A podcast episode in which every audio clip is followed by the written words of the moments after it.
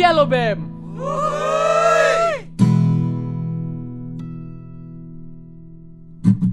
Jalan-jalan ke Jakarta sambil bawa mobil lupa ngerem. Halo rekan makna di luar sana, yuk let's go kita dengerin Dialobem. Hai hai semuanya, apa kabarnya nih? Semoga dalam keadaan baik-baik aja ya.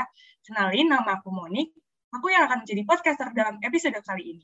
Rekan makna, karena ada pepatah mengatakan, tak kenal maka tak sayang, udah kenal, eh nggak disayang. Eh nggak gitu ya. Uh, ulang, ulang, ulang. Tak kenal maka tak sayang, nggak afdol nih rasanya kalau kita nggak kenalan sama bintang tamu kita pada kali ini. Ada Kak Ariel. Halo Kak. Halo, halo. Ada Kak Gus Lab juga nih. Halo, selamat malam semuanya. Oke, Kak Ariel dan Kak Gus Lab ini uh, dari Kementerian Sosial Masyarakat loh teman-teman. Uh, Kak Ariel sebagai Wakil Menteri dan Kak Gus Lab sebagai Menterinya ya Kak. Oke. Uh, halo nih kakak-kakak, apa kabar sebelumnya?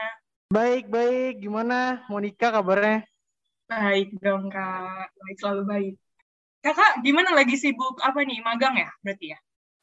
Uh, buat aku sendiri, aku lagi sibuk nyusun laporan magang sendiri sih, Monica, buat magang konversiku. Hmm. Jadi ya progresnya masih sekitar 60% lah. Kalau hmm. Ariel, Ariel kurang lebih sama sih Ariel ya? Sama-sama. Sama aku juga konversi sih. Tinggal nunggu dos spam. Dari via-nya lama. Karena aku sama Gustaf juga ini kan apa magang konvensional. Sama tuh di Python bareng. Jadi uh, sama-sama nyusun laporan juga sih. Oke oke oke. Jadi sejauh ini masih semangat nggak kak?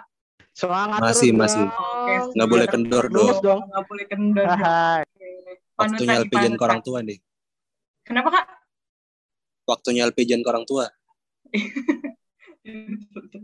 betul betul betul. Kak um, pas banget nih kakak dari Kementerian Sosial Masyarakat. Aku dan rekan makna ini mau nanya nih kak, sebenarnya Kementerian Sosial Masyarakat itu apa sih? Di dalamnya ngapain aja? Oke, uh, jadi kan tadi Monica tanya nih apa sih Kementerian Sosial Masyarakat itu?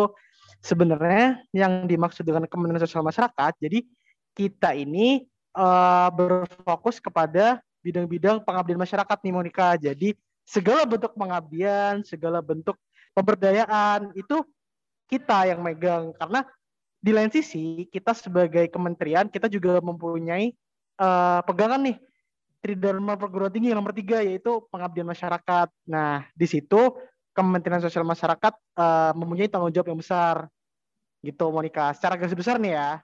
Hmm, nah kalau Mas Arul ditambahin nih gimana nih Mas? Ya kalau misal gampangannya ini sih kalau misal perusahaan kan ada CSR. Nah kita ini uh, eh, CSR-nya BEM lah. Nah mungkin uh, ada Kementerian PM ya, PM kan yang masalah mahasiswa, nah kita yang masalah eksternalnya ke masyarakat kayak gitu. Hmm gitu ya kak. Jadi fokusnya lebih kementerian itu lebih fokus ke tujuan pemberdayaan dan pengembangan masyarakat ya kak.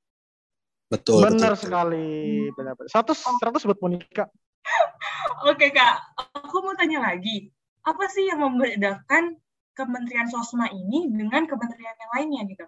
yang bikin unik atau yang paling membedakan lah dari kementerian itu sosma uh, kita ini sih mungkin yang saat ini kan situasi pandemi ya yang mana itu kebanyakan broker online. Nah sosma sendiri itu uh, hybrid.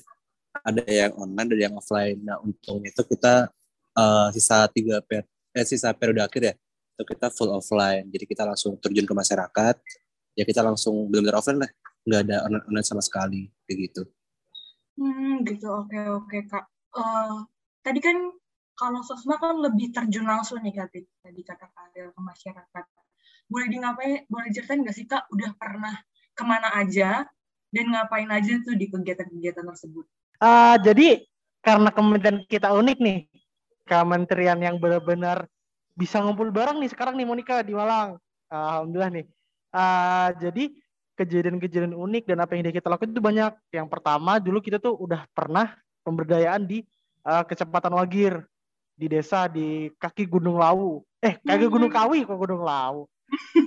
Seru banget tuh, Kak.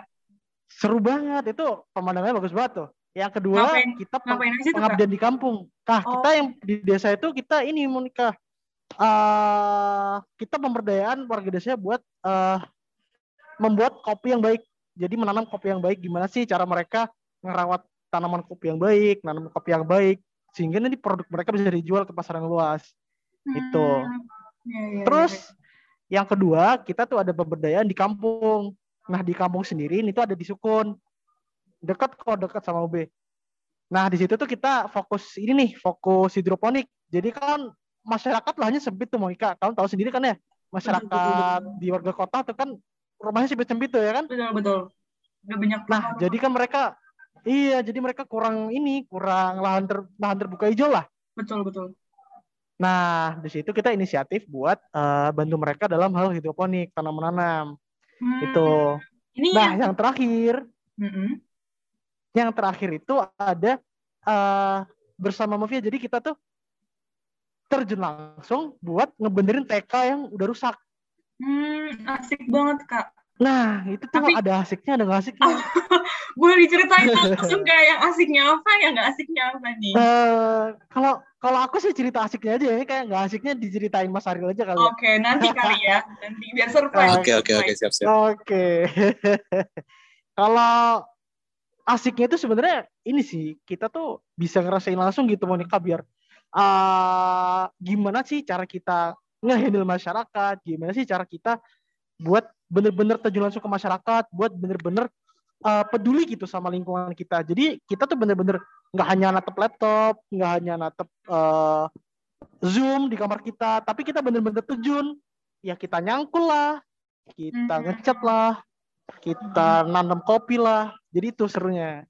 Nah mungkin aku oh. nambahin tentang duka ya. Nah uh, dukanya itu lebih ke capek sih. Uh, lebih ke capek mungkin uh, seminggu itu bisa dua sampai tiga kali nih ke desa terus ke kampung terus masih controlling ke desanya. Ya itu jadi uh, lebih ke tenaga sih mungkin yang ke, ke terforsir lah kayak gitu. Namanya kita pengabdian lah ya betul harus ikhlas gitu. Hmm, gitu. Kalau misalnya ada staff nih kak di luar domisili Malang yang di mana tadi kan uh, kegiatan-kegiatan sosma itu mengharuskan untuk terjun langsung ke masyarakat secara offline gitu kan nah staf yang di luar domisili Malang ini tuh harus tetap ikut, diharuskan menjalankan kegiatan tersebut, atau gimana Kak? Oke, okay. uh, eh, untuk kewajiban kemalangganya itu sebenarnya uh, bukan kewajiban yang benar-benar wajib gitu loh. Lebih ke kesadaran masing-masing lah kan, karena kita masih ke bersinggungan langsung sama masyarakat, masa kita nggak langsung terjun gitu loh. Kalau online itu susah, dan alhamdulillahnya itu di sosmed itu dari 24 orang ya, kata Mas itu kurang satu orang yang belum ke Malang. Kayak apa ya kurangnya kalau mereka nggak ke Malang kayak mereka yang hmm. mendatangi kita gitu ya, ya, ya. seru-seruan bareng gitu betul betul betul karena nama judulnya aja kayak pengabdian ke masyarakat gitu ya harus ikut kan bareng-bareng semuanya mm -hmm. harus all in lah istilahnya betul kalau misalnya ada yang kurang satu ya kayak kayak nggak afdol gitu rasanya kan iya kayak ada yang ketinggalan gitu kayak anak ayam gitu kan dia jatuh ke got satu itu kan kurang. Iya iya iya iya betul. Nah. uh, aku mau tanya juga nih kak uh, yang tadi ke kalian pernah nggak sih sosmed tuh kayak ke hutan-hutan ke yang tempat-tempat serem gitu? Pernah pernah itu kan tadi kan uh, Mas Bisa bilang kalau misalnya kita yang di lembah kaki Gunung Kawi itu ya itu jatuhnya itu hutan terus lembah terus aksesnya itu menerutan itu kayak uh, lereng-lereng. Dan sama sekali nggak ada penerangan. Dan ada di satu pengalaman nih waktu itu uh, kita dibantu nih disuruh bantuin ada kayak acara desa besar lah gitu. Nah itu yang berangkat cuma empat orang. Tapi aku nyusul nih uh, sama Naleng itu salah satu staf sosma. Kita berangkat tuh sekitar jam 10 nah tiba-tiba tuh tengah jalan tuh ada ini suara gamelan. Hmm ya ya ya kayak ini ya kak penari KKN iya gitu bener itu bener-bener takut tuh dan sepanjang jalan tuh cuman kita berdua yang di jalan dan ngeri banget tuh. Tapi seru. Berdua, berdua Kak Ariel dan Kak Gusler atau gimana? Uh, aku sama Naleng. Pas oh. Gustaf nggak bisa ikut. Um, selain di hutan-hutan gitu ada nggak apa pengalaman-pengalaman menakutkan dan nggak terduga selama menjalankan proker-proker sosma nih kak? Kalau dari aku sih sebenarnya sosma itu ke selain itu ya selain itu kayak nggak ada sih. Cuman ini sih cuman uh, perjalanan kita yang jauh mungkin kan ya mungkin anak-anak ada yang capek atau mungkin mereka tuh lelah. Ya, jadi mungkin ada agak berbahaya nih kalau di jalan mereka ngantuk gitu kan. Terus habis itu kan ada truk-truk besar. Nah itu tuh mungkin sedikit berbahaya bagi mereka. Itu Tapi kalau kalau masalah hal mistis-mistis kayak yang tadi dibilang sama Saril tuh nggak ada sih, cuma itu doang sih kayaknya. Dan ya Hmm. itu jadi pengalaman terbaik lah. Ya. Ya Ril ya. Apa udah Betul, betul. apa Sofma juga punya pawangnya nih? Untuk Waduh itu gitu? nggak usah ditanya itu. Ada Udah satu ada orang pawang khusus pawang itu. hujan. Ada. Pawang itu dia harus itu selalu ikut ya? asli Banyuwangi. Oh, oke oke oke. Jadi segala penangkal hujan, penangkal petir, penangkal hantu itu dia yang handle. Cuma, cuman pas waktu ada suara gamelan tuh tiba-tiba kekuatannya dia itu hilang tuh, nggak tahu ke mana. Gimana tuh? Kok bisa? Kok bisa? Udah keserap kayak- ya? Kayaknya lagi ya, kayaknya lagi Kena mental, kena mental. Iya kena mental ya. Persiapannya kurang kayaknya, persiapannya kurang. Kan proker-proker Sosma itu tadi pernah ke desa yang jaraknya jauh, hutan, hutan yang gelap, dan ke panti-panti. Nah, apa sih Kak biasanya kendala dalam kegiatan-kegiatan itu dan gimana sih cara Sosma mengatasi kendala-kendala tersebut? Ah, jadi tuh banyak sebenarnya kendala yang kita temuin. Dan kebanyakan tuh kendala-kendala yang belum kita terpikir, yang belum kita pikirkan sebelumnya. Jadi kan Hmm. kalau kita mau prokeran nih, kita mau ngadain suatu acara kan kita pasti ngira-ngira nih "Eh, ini bakal ada gini, bakal ada gitu. Tapi di suatu saat, di suatu proker tuh pasti ada nih problem yang belum kita pikirkan sama sekali itu terjadi. Contohnya nih, contohnya eh, waktu kita ke panti, waktu kita ke panti, anak panti itu nggak bisa diem, nggak bisa diem, rame-rame. Nah, gimana cara kita tuh buat buat mereka dia, buat mereka menikmati acaranya lah, enjoy lah. Nah, gitu tuh salah satu cara kita buat ngehandle acara itu dilatih di situ tuh. Gitu. Mungkin aku nambahin sih soal kendala. Sebenarnya untuk masalah panti perpantian ini kendalanya itu eh, lebih di awal sih. Kayak misal kita mesti survei kan.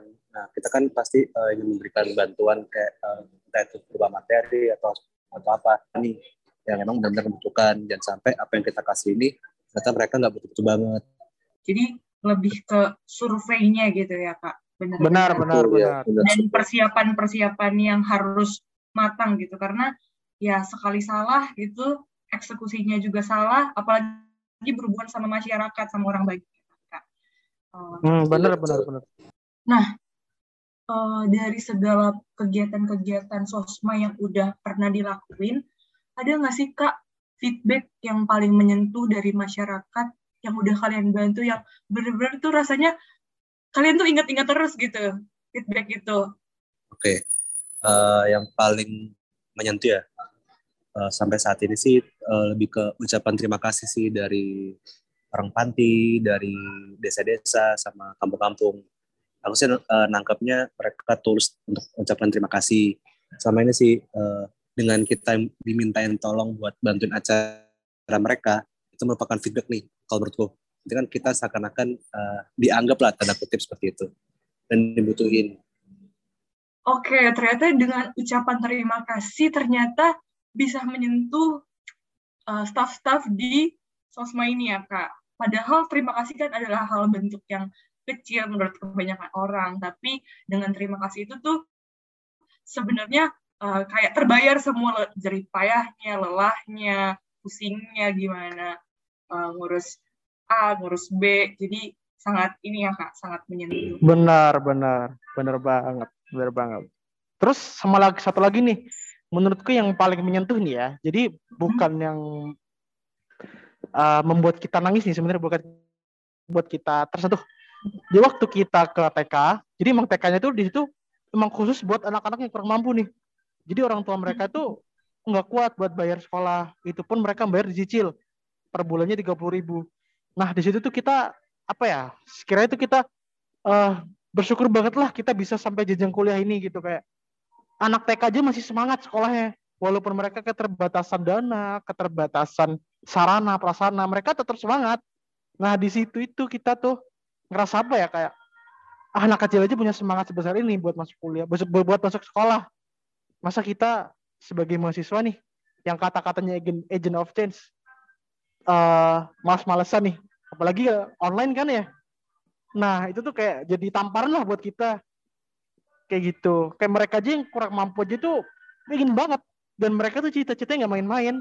ya meskipun anak kecil ya tapi cita-citanya menurutku udah tinggi-tinggi banget gitu dan itu tugas kita nih sebagai mahasiswa mewujudkan pendidikan yang setara gitu Monica hmm, jadi di samping kalian ngasih juga pengajaran pemberdayaan kalian juga dapat feedback yang kayak uh, menyentuh banget nih kayak itu kan pengajaran juga kan untuk kita hikmah yang bisa kita ambil ternyata uh, uh, di luar sana masih banyak loh orang-orang yang nggak bisa sekolah, nggak bisa makan dan lain-lain. Dan itu membuat kayaknya staff-staff sosma ini jadi makin bersyukur dengan kehidupan yang ada ya kak.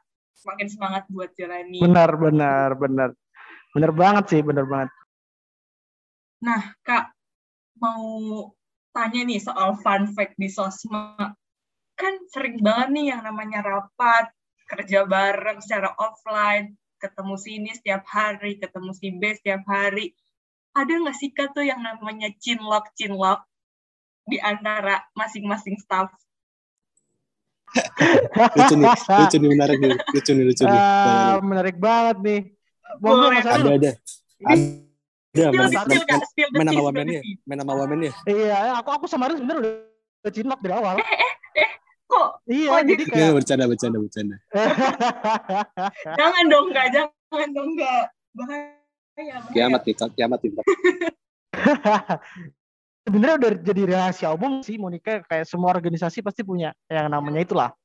Kan nggak menutup kemungkinan ya kita kerja tiap hari nih. Dia tiap hari bareng-bareng. Apalagi kan kita di sosmed nih udah ketemu satu sama lain di Malang nah nggak memungkinkan buat satu dari kita tuh kayak terpaut lah dari satu ke hati ke hati yang lain nah itu tuh. Hmm.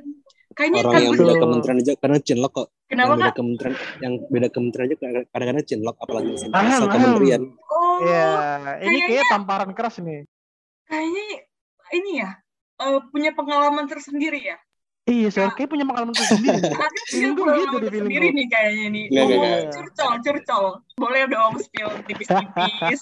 Gimana ceritanya ya. itu? Aduh, kayak Ariel malu-malu nih Monica nggak mau cerita nih malam ini. Enggak, jangan jadi. Ya, oh, ini sosma itu tentang sosma aja. Oke, okay, itu itu nanti aja nanti aja. Itu itu spesial spesial khusus episode khusus kak. Jangan-jangan mau dibuatin episode khusus nih khusus. Jangan jangan jangan, jangan. malu malu. boleh boleh boleh. itu boleh kita ya. Buat buatin ya. Buatin Lovebird BMVOB 2021 nih. Cocok nih. Oke oke. Ternyata fun fact teman-teman di sosma ini tuh banyak banget yang cinlok dan nggak hanya di sosma aja jadi sosma X apa juga pernah merasakan banyak yang merasakan sepertinya ya. Iya uh, benar. Tapi tapi satu garis bawah ini Monica. Di sosma oh. sendiri tuh aku sama Aril udah uh, garis bawahi di awal kontrak kerja. Kita nggak apa-apa nih suka sama satu sama lain. Nggak apa-apa nih kita cinlok. Aku semarin nggak membatasi itu. Cuman aku sama Aril di sini membatasin buat untuk kita tidak ada hubungan dulu sementara selama satu periode di sosma. Gitu. Jadi uh, kamu tahu sendiri kan gimana sih kalau kalau cowok atau cewek lagi patah hati itu kan pasti kinerja menurun kan? Benar, benar banget kak. Nah, nggak semua orang bisa ngehandle itu. Jadi kita takut nih kalau terjadi apa-apa, udah terlanjur jatuh terlalu dalam, mereka itu uh, seakan-akan juga turun nih kinerja performanya, terbawa gitu suasana jadi jelek deh kinerjanya gitu jadi kontrak kerjanya di sosma kita tuh nggak nggak nggak nggak boleh ada hubungan apa pun dah selama satu periode ini tapi setelah itu setelah demis entah itu kalian langsung nikah pun juga nggak apa-apa. Langsung besoknya nikah. Itu iya nggak apa-apa. ya. ah, langsung langsung aku datengin semua anak sosma itu. Kawin lari yang juga penting jangan lupa ya, undangan ya, aja betul betul. Jangan lupa undangan aja pokoknya. Nggak ada nggak ada apa-apa di sosma nggak ada uh, pacar-pacaran. Eh tiba-tiba besoknya nikah. Lucu sih itu lucu surprise surprise. Nah teman-teman uh, bener banget yang kata Kak Lab kalau kita tuh harus tahu bisa bedain yang namanya hubungan dengan profesionalitas gitu kan. Jangan kita bawa yang namanya uh, hubungan itu maksudnya uh, cinta-cintaan itu ke dalam apa ya dalam kerjaan kita gitu. Karena pasti yang namanya pasti bakal menghambat gak sih kak? Bakal bakal yang namanya kalau ngambek jadi nggak ikut nggak ikut uh, rapat yang satu B yang satu juga jadi nggak mau ikut gitu kan Oke nih Kak, Kementerian Sosma kan sering banget yang namanya terjun ke lapangan langsung bertemu dengan masyarakat. Biasanya perizinan dari masyarakatnya sendiri bagaimana sih Kak? Susah atau enggak? Atau mereka tuh biasanya udah berpersangka duluan, buruk duluan, takut gimana, takut A, takut B. Gimana sih Kak sebenarnya? Oke, buat perizinan dari masyarakat, ya mungkin kita semua sama lah uh, punya pikiran negatif, takut kalau misalnya masyarakat menolak Eh, nggak uh, ngizinin nih apalagi kan kita rame-rame ngadain acara untuk berkumpul seperti itu. Nah alhamdulillah sih sampai sejauh ini justru kita diminta tolong bahkan sampai tanya-tanya ini kapan nih ada acara? Kapan nih? Kita butuh banget nih bantuan dari teman-teman dari desanya seperti itu. Ya aku bersyukur banget sih dari warganya cukup sportif sama uh, cara-cara kita seperti itu hmm, jadi itu kita kayak dicari-cari gitu Monika jadi kayak hmm. perizinan-perizinan yang sebagai macam surat ilmunya tuh kurang lebih itu nggak dibutuhkan lah. Jadi kayak itu kita kita yang lebih dibutuhkan gitu. Jadi sejauh ini Karena, selalu uh, mudah aja selalu lancar ya. Iya, alhamdulillah begitu. Alhamdulillah Karena kita uh, kita juga kita juga bantu niat ikhlas kan. Dan mereka juga suka alhamdulillah nerima dengan apa adanya. Gitu. Emang kalau niat kita baik, pasti outputnya juga bakal baik nggak sih kak? Benar banget. Semua itu diawali dari niat, Pak. Bener banget. By the way, Kak, aku mau nanya di masa pandemi yang sulit kayak gini, pasti Sosma juga harus tetap menjalankan kegiatan-kegiatan serta proker-proker yang ada kan. Nah, uh, apakah dana yang kalian butuhkan itu selalu memenuhi, selalu cukup untuk menjalankan kegiatan tersebut di masa pandemi kayak ini, atau justru malah menurun, Kak, malah berkurang? Aku jawab dulu nih, Ril ya. Jadi sebenarnya dana yang kita dapat tuh di luar dari dana kampus nih ya, Monica ya.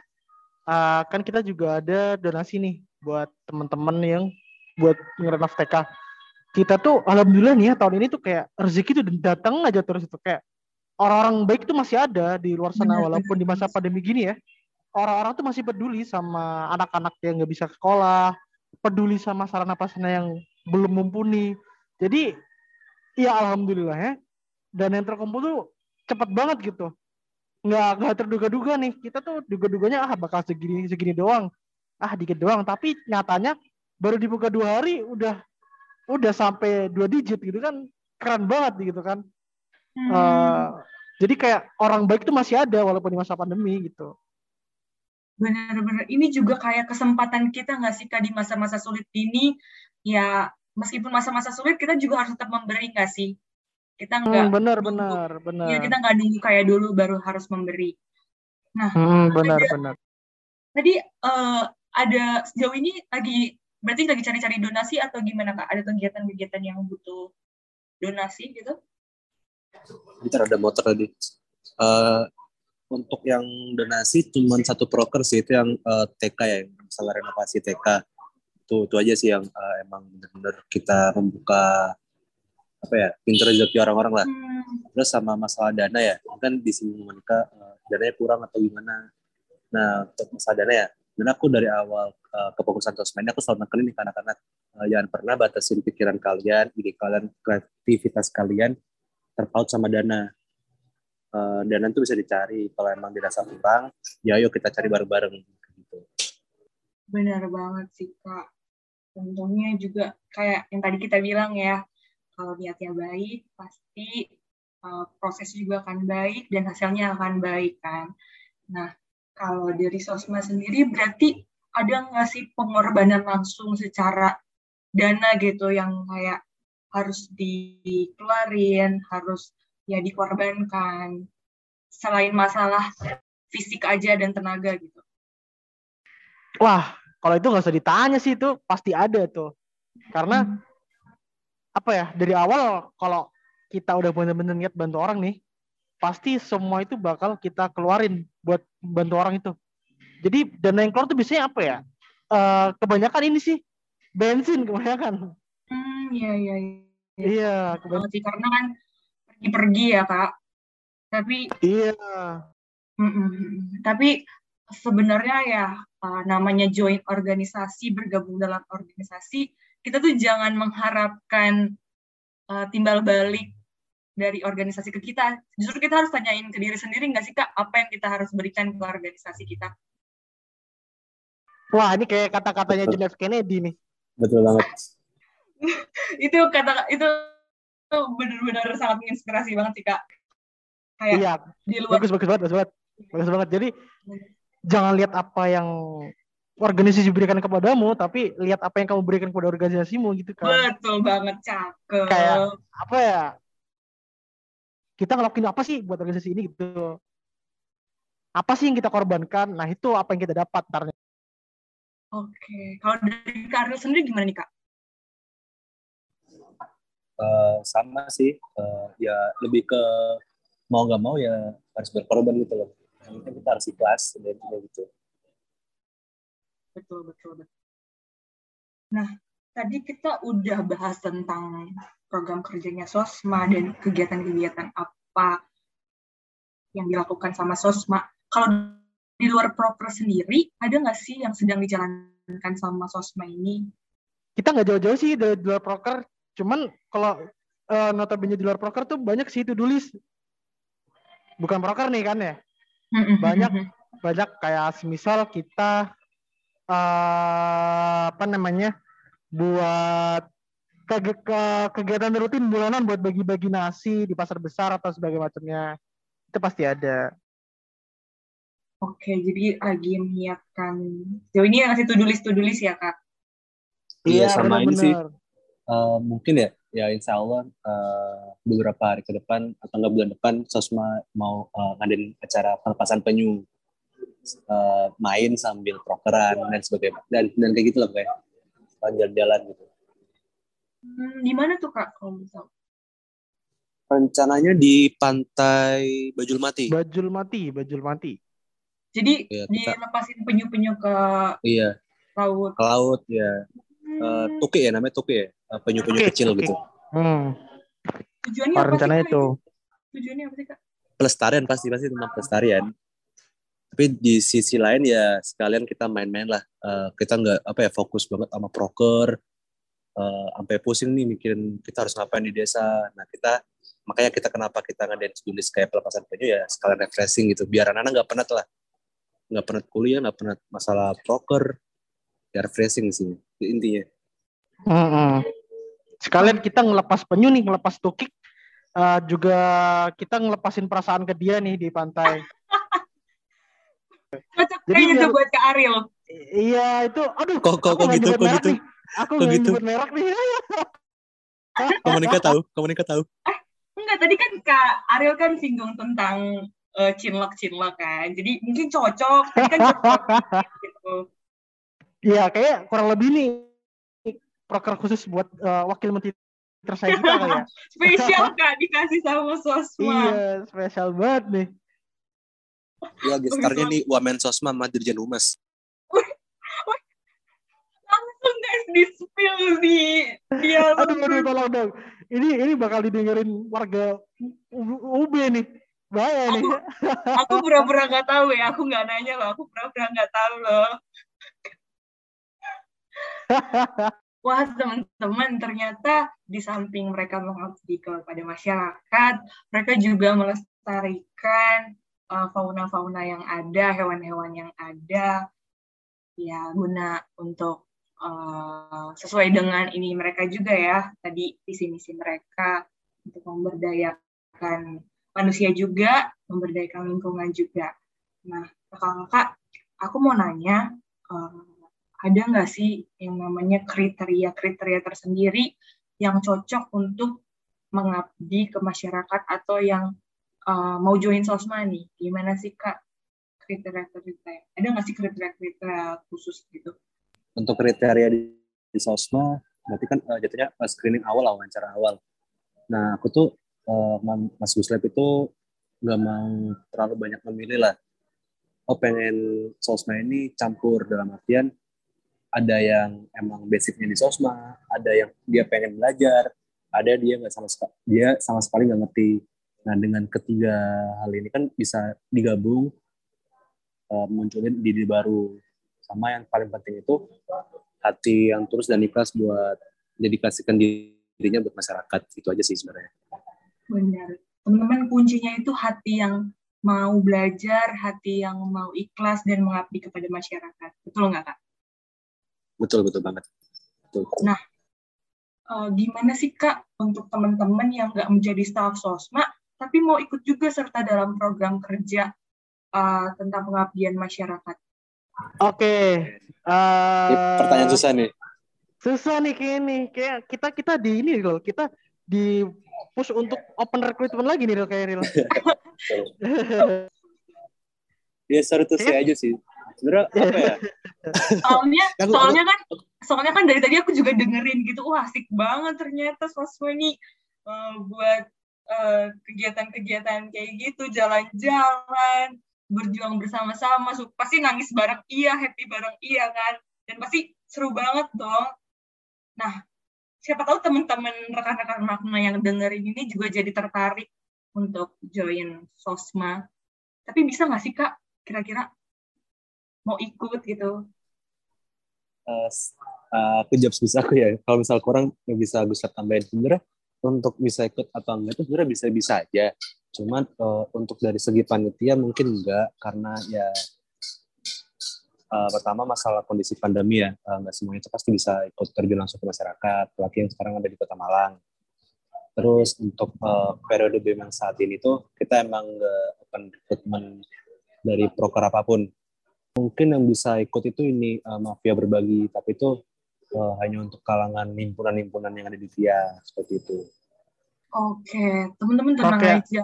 Oh iya boleh. Aku tambahin boleh nggak Monica? Boleh banget dong kak. Oke, jadi mungkin ya garis besar garis bawah nih aku bawahin. Uh, mungkin buat teman-teman yang telat nih daftar sosma atau awalnya gak tertarik terus tiba-tiba dengerin podcastnya jadi tertarik gitu kan kayak uh, udah telat nih. Uh, aku pesen buat ke teman-teman. Jadi di sebenarnya sosma itu bukan sosma BEM via UB aja nih Monica.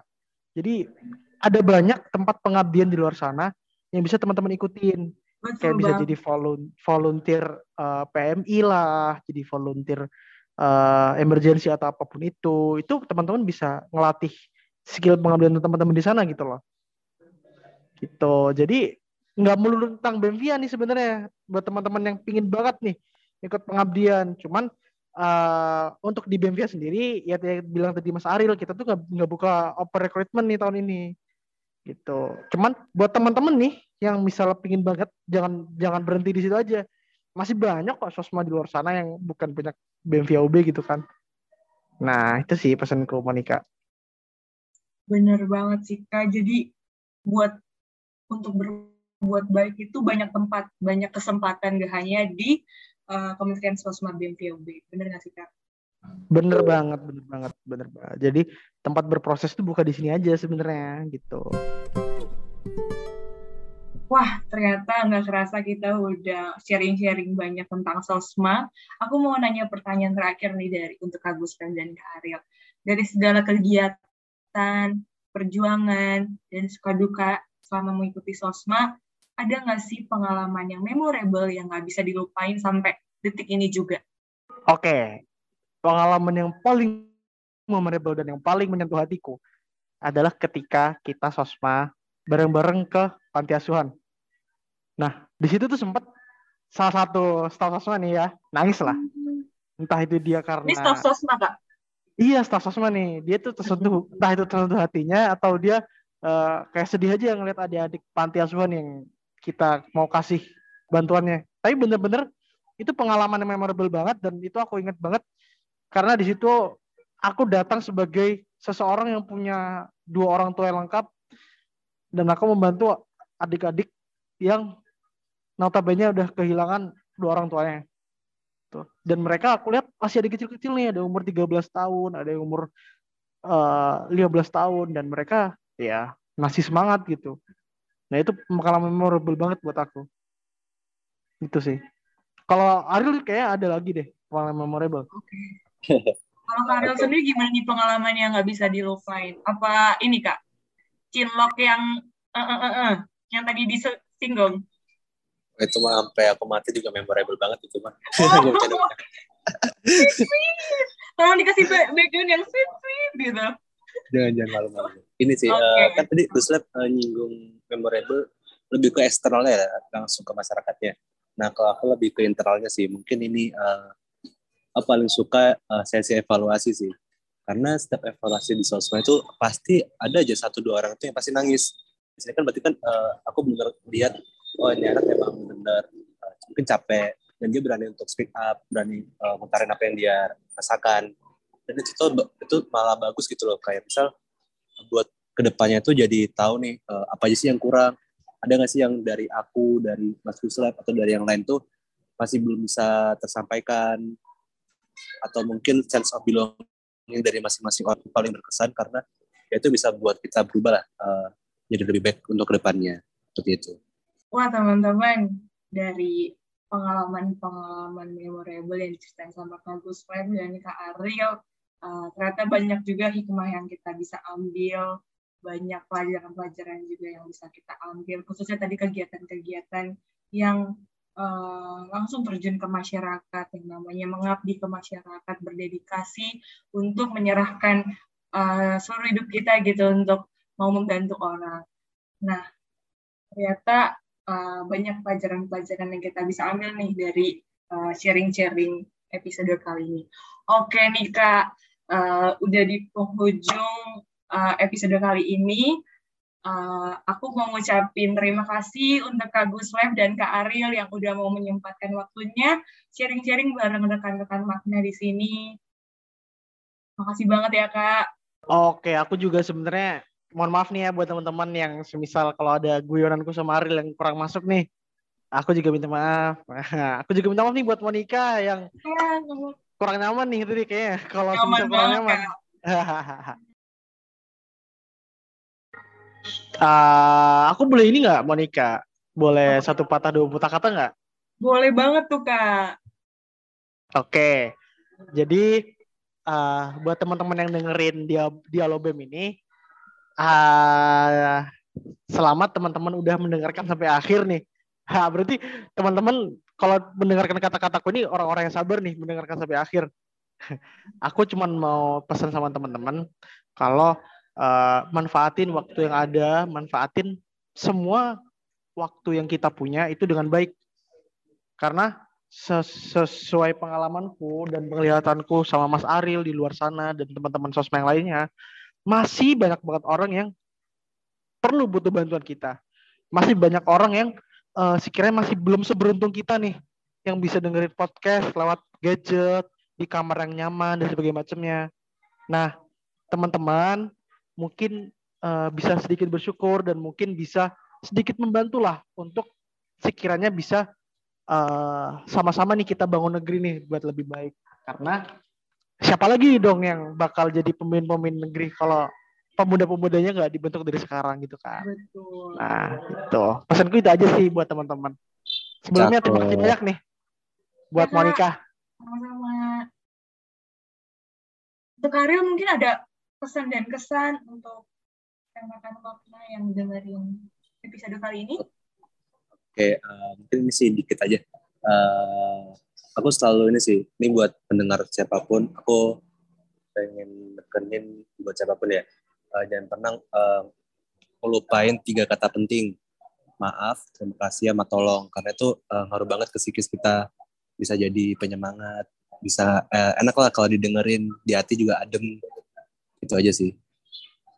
Betul banget. Oke, terima kasih kakak-kakak untuk segala pesannya, untuk segala kesan-kesannya. Semoga dalam episode kali ini kita bisa ambil baiknya, ambil positif dan hikmahnya untuk kita menjalani hari-hari kita menjadi lebih baik.